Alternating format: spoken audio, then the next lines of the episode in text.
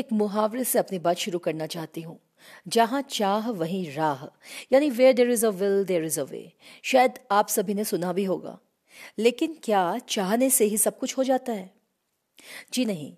विद्यार्थी जीवन में हम में से जाने कितने लोग आईएएस बनना चाहते हैं। तो आप ही बताएँ, बन जाते हैं क्या? आपको जो भी हासिल होता है, संकल्प और प्रतिबद्धता से होता है। संकल्प ऐसा जिसमें लक्ष्य स्पष्ट हो और लक्ष्य को पाने के लिए आपकी प्रतिबद्धता। आपको जो बनना है, उसके सपने देखने के साथ ही आप उसके लिए कमिटेड भी हों। मतलब ये कि अगर आपको लगे जो एम आपने सेट किया है, वो सही है तो आपको उसके लिए केवल जुटना ही नहीं है, बल्कि उसकी तैयारी में एक प्रतिशत की भी ढिलाई नहीं करनी है। अर्जुन की तरह आपकी नज़र मछली की आँख यानी आपके लक्ष्य पे होनी चाहिए। करियर के लिए ऐसे ही टिप्स देने के लिए आज मैं हूँ आपकी दोस्त बारिश।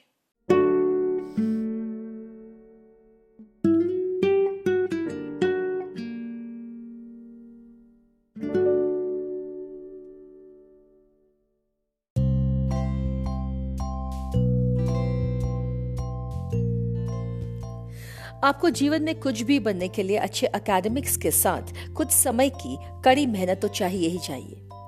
और इस समय में आपको ये भी मान लेना पड़ेगा कि जीवन में बाकी सब कुछ पॉइंटलेस है, यानी व्यर्थ है। केवल वो ही महत्वपूर्ण है जो आपको हासिल करना है। ये बातें सुनने, कहने में आपको बहुत आसान लग रही होंगी, लेकिन सच्चाई ये है कि छोटी छोटी इच्छाएँ, आकांक्षाएँ रास्ते में हमेशा रुकावट बनकर आती हैं। जैसे आराम है, मनोरंजन है, खेलकूद मस्ती है, दोस्त है, मोबाइल फोन्स हैं। ये सब करियर की राह में उस वक्त बाधा बनकर खड़े होते हैं। जब हम कंपटीशन की तैयारी कर रहे होते हैं। बस इन्हीं से तो पार पाना है। करियर के बहुत सारे विकल्प हमारे पास है, बस हमें देखना यह है कि हमें क्या पसंद है, हम क्या बनना चाहते हैं, हमारी रुचि किसमें है। देखिए, अभी मैं इन सब बातों में माता पिता को बिल्कुल नहीं डाल रही हूँ। उनसे पूछा जाए तो उनमें से ज़्यादातर अपने बच्चों को आई एस पीसीएस ही देखना चाहेंगे। और उनके चाहने से अक्सर ये होता है कि बच्चे अनिच्छा से तैयारी करते हैं और जब कुछ हासिल नहीं होता तो फ्रस्ट्रेशन का शिकार हो जाते हैं। इससे बचना चाहिए और अपने इंटरेस्ट के मुताबिक ही लक्ष्य तय करना चाहिए। आप सब जानते ही हैं कि कोई भी व्यक्ति अपनी जीविका चलाने, पैसा कमाने, पेट भरने के लिए अपने जीवन में जो भी काम करता है, वही एक तरीके से उसका करियर होता है। हम में से सभी को किसी न किसी स्तर पर अपना जीवन यापन करने के लिए करियर का चुनाव करना होता है। ये जीवन का एक बहुत महत्वपूर्ण एस्पेक्ट भी है। आज लाइफ बहुत कॉम्पिटिटिव है, आप जिस करियर का चुनाव करते हैं, वही आपके भविष्य की आधारशिला भी है। पहले लोग अपनी एजुकेशन कंप्लीट करते थे, फिर अपनी जीविका का निर्णय लेते थे, लेकिन आज की पीढ़ी का, सभी बच्चों का सोचना कुछ अलग होता है। आज आप में से ज़्यादातर लोग शिक्षा पूरी होने से पहले ही अपने करियर के लिए कदम बढ़ा चुके होते हैं। एक बात हमेशा याद रखिए कि करियर का सिलेक्शन आपकी लाइफस्टाइल को सबसे ज़्यादा प्रभावित करता है। वैसे तो समाज में आपको आपके करियर के लिए बहुत से लोग मोटिवेट और इंस्पायर करते होंगे। लेकिन आज मैं इस स्टॉक के माध्यम से आपको केवल ये बताना चाह रही हूँ कि कैसे आप इस कोरोना क्राइसिस या इस पेंडेमिक का भरपूर इस्तेमाल कर सकते हैं। एक्चुअली हो क्या रहा है कि हम घर पर ही हैं, हम होम बाउंड हैं, लंबे समय से होम स्टे हमें बोर भी कर रहा है। मार्च 2020 से पहले जब लाइफ नॉर्मल चल रही थी, तब हम कभी कभी स्टडीज़ के लिए फ्रेंड्स के घर, किसी पार्क में लाइब्रेरी में चले जाया करते थे। थोड़ी हँसी मज़ाक, थोड़ा डिस्कशन दोस्तों के साथ पढ़ाई को इंटरेस्टिंग भी बनाता था। इस पेंडेमिक ने कहीं ना कहीं हमारे डिसिप्लिन को ब्रेक किया है। न सोने का टाइम फिक्स है, ना उठने का, ना पढ़ने का। लेकिन आप एक और सच्चाई को स्वीकार कीजिए कि ये वो समय भी हो सकता है जब आप अपनी ज़िंदगी की सबसे अच्छी तैयारी कर जाएँ। साथ में इस बात को भी डाइजेस्ट कर लीजिए कि आपको अपने घर पर अकेले ही पढ़ना है। आगे आने वाले ना जाने कितने दिनों या यूँ कहिए कि महीनों, सालों तक हमारा स्टडी पैटर्न और जॉब पैटर्न ऐसा ही रहना है। तो सबसे पहले आपको जो करना है वो ये कि आपको कंप्यूटर लिटरेट या टेक्निकली हैंडसम होना होगा। आपको नहीं चाहकर भी कंप्यूटर पर बैठकर काम करना आना होगा। इसके साथ इसके लिए शायद मुझे ये बताने की ज़रूरत बिल्कुल नहीं है कि YouTube चैनल्स में कई इस तरह की क्लासेस चल रही हैं जो घर बैठे बैठे आपको कंप्यूटर का मास्टर बना सकती हैं। अगर आप आज की डेट में हमें कंप्यूटर ऑपरेट करना नहीं आता तो मुझे ये कहने में ज़रा भी शर्म नहीं है कि हमें कुछ नहीं आता।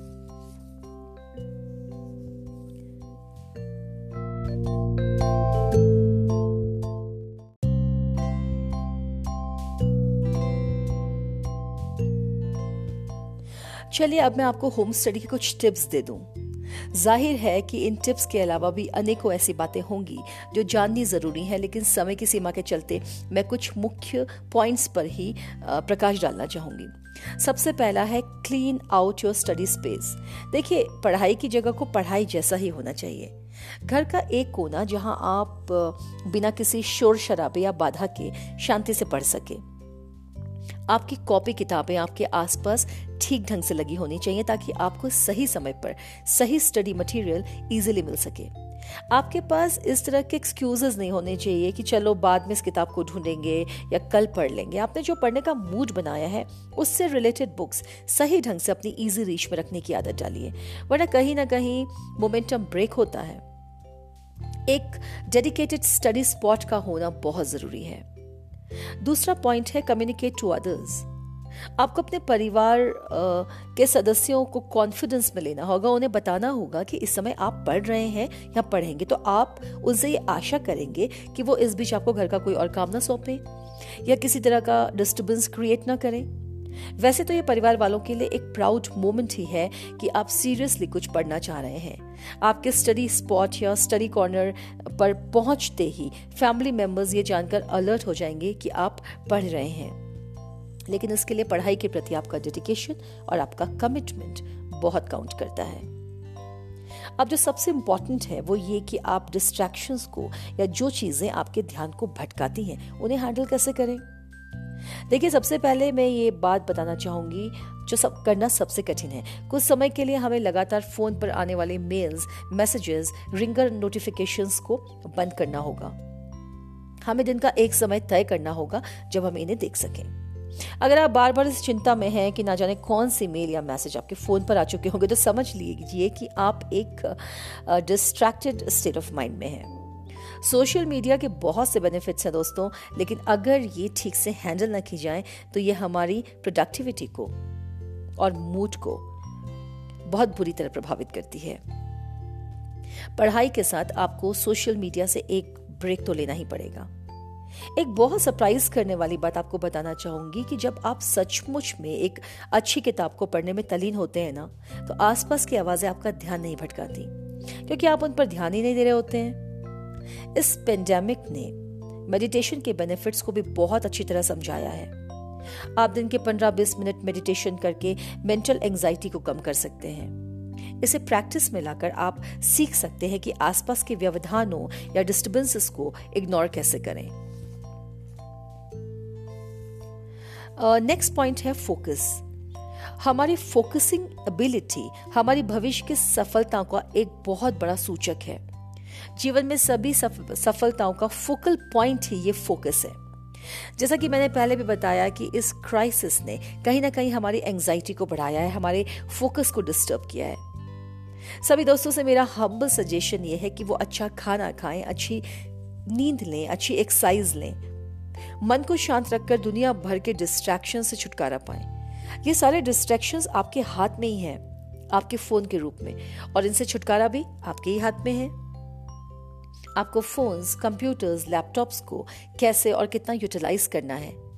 मेरे हिसाब से यही सबसे अच्छा वक्त है ये डिसाइड करने के लिए। अब आती है बात रिवॉर्ड की, यानी अपने आप को इनाम देने की। इसके भी कई फनी तरीके हैं, जैसे कुछ दिन की गहरी पढ़ाई के बाद एक अच्छी मूवी देख लेना, अपने लिए कुछ अच्छा खरीद लेना पेरेंट्स से अपने लिए कुछ अच्छा व्यंजन बनवा लेना या ऐसी कोई भी चीज़ बीच बीच में कर लेना जो आप हार्ड वर्क और स्टडी प्रिपरेशन के चलते नहीं कर पाए। ऐसे ब्रेक्स भी मोनोटोनी या एक रास्ता को तोड़ने के के लिए बहुत मदद करते हैं। ऑनलाइन या ऑफलाइन किताबों के टच में लगातार रहने से केवल नॉलेज ही नहीं बढ़ती, बल्कि दिमाग को सक्रिय और स्वस्थ रखने के लिए और व्यक्तिगत विकास के लिए भी पढ़ते रहने की आदत बहुत ज़रूरी है। नेक्स्ट पॉइंट है सेट रियलिस्टिक गोल्स देखिए, एक और जनवरी आ रहा है, फिर से एक नया साल आपके नए रेजोल्यूशंस के लिए। आपके लक्ष्य वो ही होने चाहिए जिन्हें आप एक सेट पॉइंट ऑफ़ टाइम तक अचीव करने का मादा रखते हैं। लक्ष्य प्राप्ति के लिए टाइम फ्रेम या डेडलाइन का होना बहुत ज़रूरी है। देखिए कंपटीशन रोज बढ़ रहा है, आप सारी लाइफ तो मेहनत करेंगे नहीं। जितनी जल्दी लक्ष्य प्राप्त हो, उतना बेहतर है ताकि आप बाकी की ज़िंदगी उसका मज़ा भी ले सकें। टारगेट फिक्स करके तैयारी करें और इतने समय तक मैंने ये कर लेना है, ये सोचकर तैयारी करें। आपके गोल्स आपको इंस्पायर तो करते ही हैं, आपके, आपको चैलेंज भी करते हैं। आपके गोल्स अगर थोड़ा सा हाई होंगे, आपको अपने आप को फर्दर पुश करने का मौका मिलेगा, लेकिन गोल्स अटेनेबल या प्राप्त कर सकने लायक होने चाहिए। प्लान ऑफ़ एक्शन के साथ अपने पास एक प्लान भी ज़रूर रखिए ताकि फ्रस्ट्रेशंस कम हो। अकेले अकेले तैयारी करते रहने के साथ साथ अपने गोल्स को अपने विश्वास वाले लोगों से शेयर भी करिए। जब लोग ये पूछने लगे ना कि कितना पढ़ लिया, काम कितना कर लिया तो आपकी पब्लिक अकाउंटेबिलिटी बढ़ जाती है और ऐसी बातें आपको बार बार अलर्ट भी करती हैं।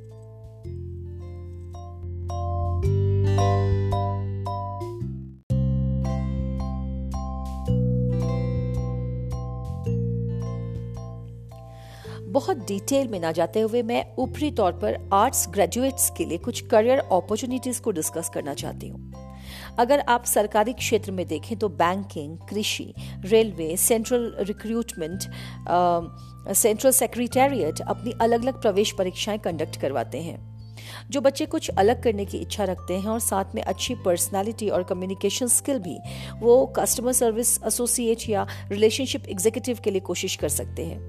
आप पब्लिक रिलेशन के लिए जा सकते हैं I S P C S की तैयारी कर सकते हैं, आप एम ए के बाद नेट पी एच डी करके असिस्टेंट प्रोफेसर के लिए ट्राई कर सकते हैं। अगर आप कॉमर्स ग्रेजुएट हैं तो आप बैंक की तैयारी कर सकते हैं सीए की पढ़ाई कर सकते हैं। हर कंपनी को अकाउंटेंट की ज़रूरत होती है। अगर आप कॉस्ट अकाउंटिंग मैनेजमेंट अकाउंटिंग की अच्छी समझ रखते हैं तो आप फिनेंशियल सेक्टर में auditor financial analyst statistical officer tax accountant business analyst के पोस्ट के लिए ट्राई कर सकते हैं।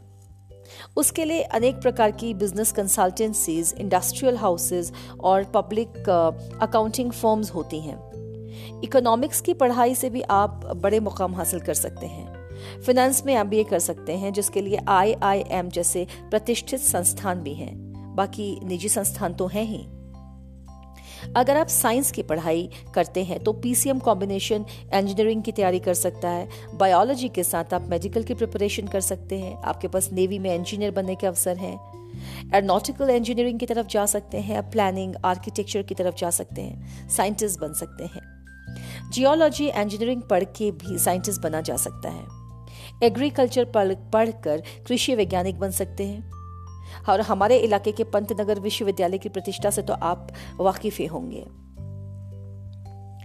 देखिए, करियर के बहुत से विकल्प अभी भी उपलब्ध हैं, जो बच्चे परंपरागत पढ़ाई और करियर को छोड़कर अगर कुछ नया करने की इच्छा रखते हैं, या यूँ कहिए कि जो पढ़ाकू ना होकर थोड़े से क्रिएटिव होते हैं, उनके लिए भी होराइजन बहुत एक्सपेंडेड है। आप प्रोफेशनल फोटोग्राफर बन सकते हैं, जिसके लिए फोटोग्राफी के कई कोर्सेज उपलब्ध हैं। हर अखबार और मीडिया इंस्टीट्यूशन को फोटोग्राफर्स की ज़रूरत होती है। वीडियोग्राफी सीखकर इलेक्ट्रॉनिक मीडिया में कैमरा पर्सन बन सकते हैं। इसके अलावा आप एक्टिंग निर्देशन सिनेमाटोग्राफी फ़िल्म एडिटिंग का कोर्स कर सकते हैं। फ़िल्म और टेलीविज़न के लिए दो ही प्रतिष्ठित संस्थान हैं। एक है पुणे महाराष्ट्र का film and television institute of India और दूसरा कोलकाता का, Satyajit Ray film and television institute. यहाँ सीट्स बहुत लिमिटेड होती ज़रूर है बट और कंपटीशन बहुत ज़्यादा, लेकिन उत्तराखंड के कई लोग इस परीक्षा को पास कर वहाँ जाते हैं। अगर अभिनय में खास तौर पर रुचि है और नाटकों में लंबे समय से काम कर रहे हैं तो दिल्ली का national school of drama NSD एक बेहतरीन विकल्प है, जहाँ प्रवेश लेकर अभिनय के फ़ील्ड में थिएटर टेलीविज़न या फिल्म्स में कहीं भी आप करियर बना सकते हैं। ग्रेजुएशन के बाद पत्रकारिता का कोर्स कर आप प्रिंट या इलेक्ट्रॉनिक मीडिया में जा सकते हैं। आई आई एम सी और जामिया मिलिया इसके लिए बेहतरीन संस्थान है। अब तो देश के ज़्यादातर विश्वविद्यालयों में जर्नलिज्म की पढ़ाई होती है। इसके लिए बारहवीं के बाद भी विकल्प उपलब्ध हैं। यही नहीं, देश में माखन लाल चतुर्वेदी विश्वविद्यालय और राजस्थान का हरदेव जोशी पत्रकारिता और जन संचार विश्वविद्यालय जैसे केवल पत्रकारिता की यूनिवर्सिटीज भी हैं। कई मीडिया ग्रुप्स भी ये कोर्स करवाते हैं। इस तरह मास मीडिया और मास कम्युनिकेशन में करियर की बहुत बड़ी अपॉर्चुनिटीज़ हैं। आप इसमें जनसंपर्क अधिकारी भी बन सकते हैं या किसी कॉलेज में पढ़ा भी सकते हैं। चित्रकला में रुचि रखते हैं तो आप फाइन आर्ट्स का कोर्स कर सकते हैं। मुंबई का J J school of arts तो चित्रकला के लिए एक बहुत प्रतिष्ठित संस्थान है ही। नेशनल स्कूल ऑफ़ डिज़ाइन से कोर्स करके आप कार डिज़ाइनिंग कर सकते हैं। स्केच कैरिकेचर कार्टून्स वगैरह बनाने में अगर आपका हाथ अच्छा है तो आप अंग्रेज़ी, हिंदी अखबारों या मैगजीन्स के लिए कार्टूनिस्ट का काम भी कर सकते हैं। अगर आप कल्पना शक्ति में तेज हैं, आप अच्छा लिख सकते हैं सिचुएशन को खूबसूरत शब्दों में एक्सप्लेन कर सकते हैं तो कंटेंट राइटिंग आपके लिए बहुत अच्छा विकल्प है। अब आप अपने लिए पब्लिशर्स मत ढूंढिए। आप अपने आप को मन माफिक ऑनलाइन डोमेन में ब्लॉगिंग के माध्यम से खुद पब्लिश कर सकते हैं। एक अच्छा लिखने वालों को रीडर्स और ट्रैफ़िक मिल ही जाता है। आप पॉडकास्टर बन सकते हैं, आप अपना ब्रॉडकास्ट पब्लिश कर सकते हैं। अच्छी आवाज़ है और प्रेजेंटेशन का अंदाज है तो आप यूट्यूब पर voice over artist script writer आदि बनकर भी अपना फ्यूचर फाइनेंशियली सिक्योर कर सकते हैं। प्राचीन वस्तुओं से प्यार है तो म्यूजियोलॉजी का कोर्स कर म्यूज़ियम पर काम कर सकते हैं। क्राफ्ट की बात करें तो ceramic pottery furniture making tailoring या फ़ैशन डिज़ाइनिंग भी की जा सकती है। एक गुजारिश है कि आप अपने क्षेत्र में पाए जाने वाली फ़सलों, जड़ी बूटियों, मसालों, फलों आदि पर भी अनेक प्रोजेक्ट्स बना सकते हैं और सरकार से सहायता प्राप्त कर अपने क्षेत्र व यहाँ के लोगों को कार्य के प्रति प्रोत्साहित भी कर सकते हैं। आज के लिए शायद मेरी ओर से ये काफ़ी है। मैं अंत में विदा लेती हूँ ताकि आपसे फिर मिल सकूँ नेक्स्ट वेंसडे कुछ नए टॉपिक के साथ। Till then keep the faith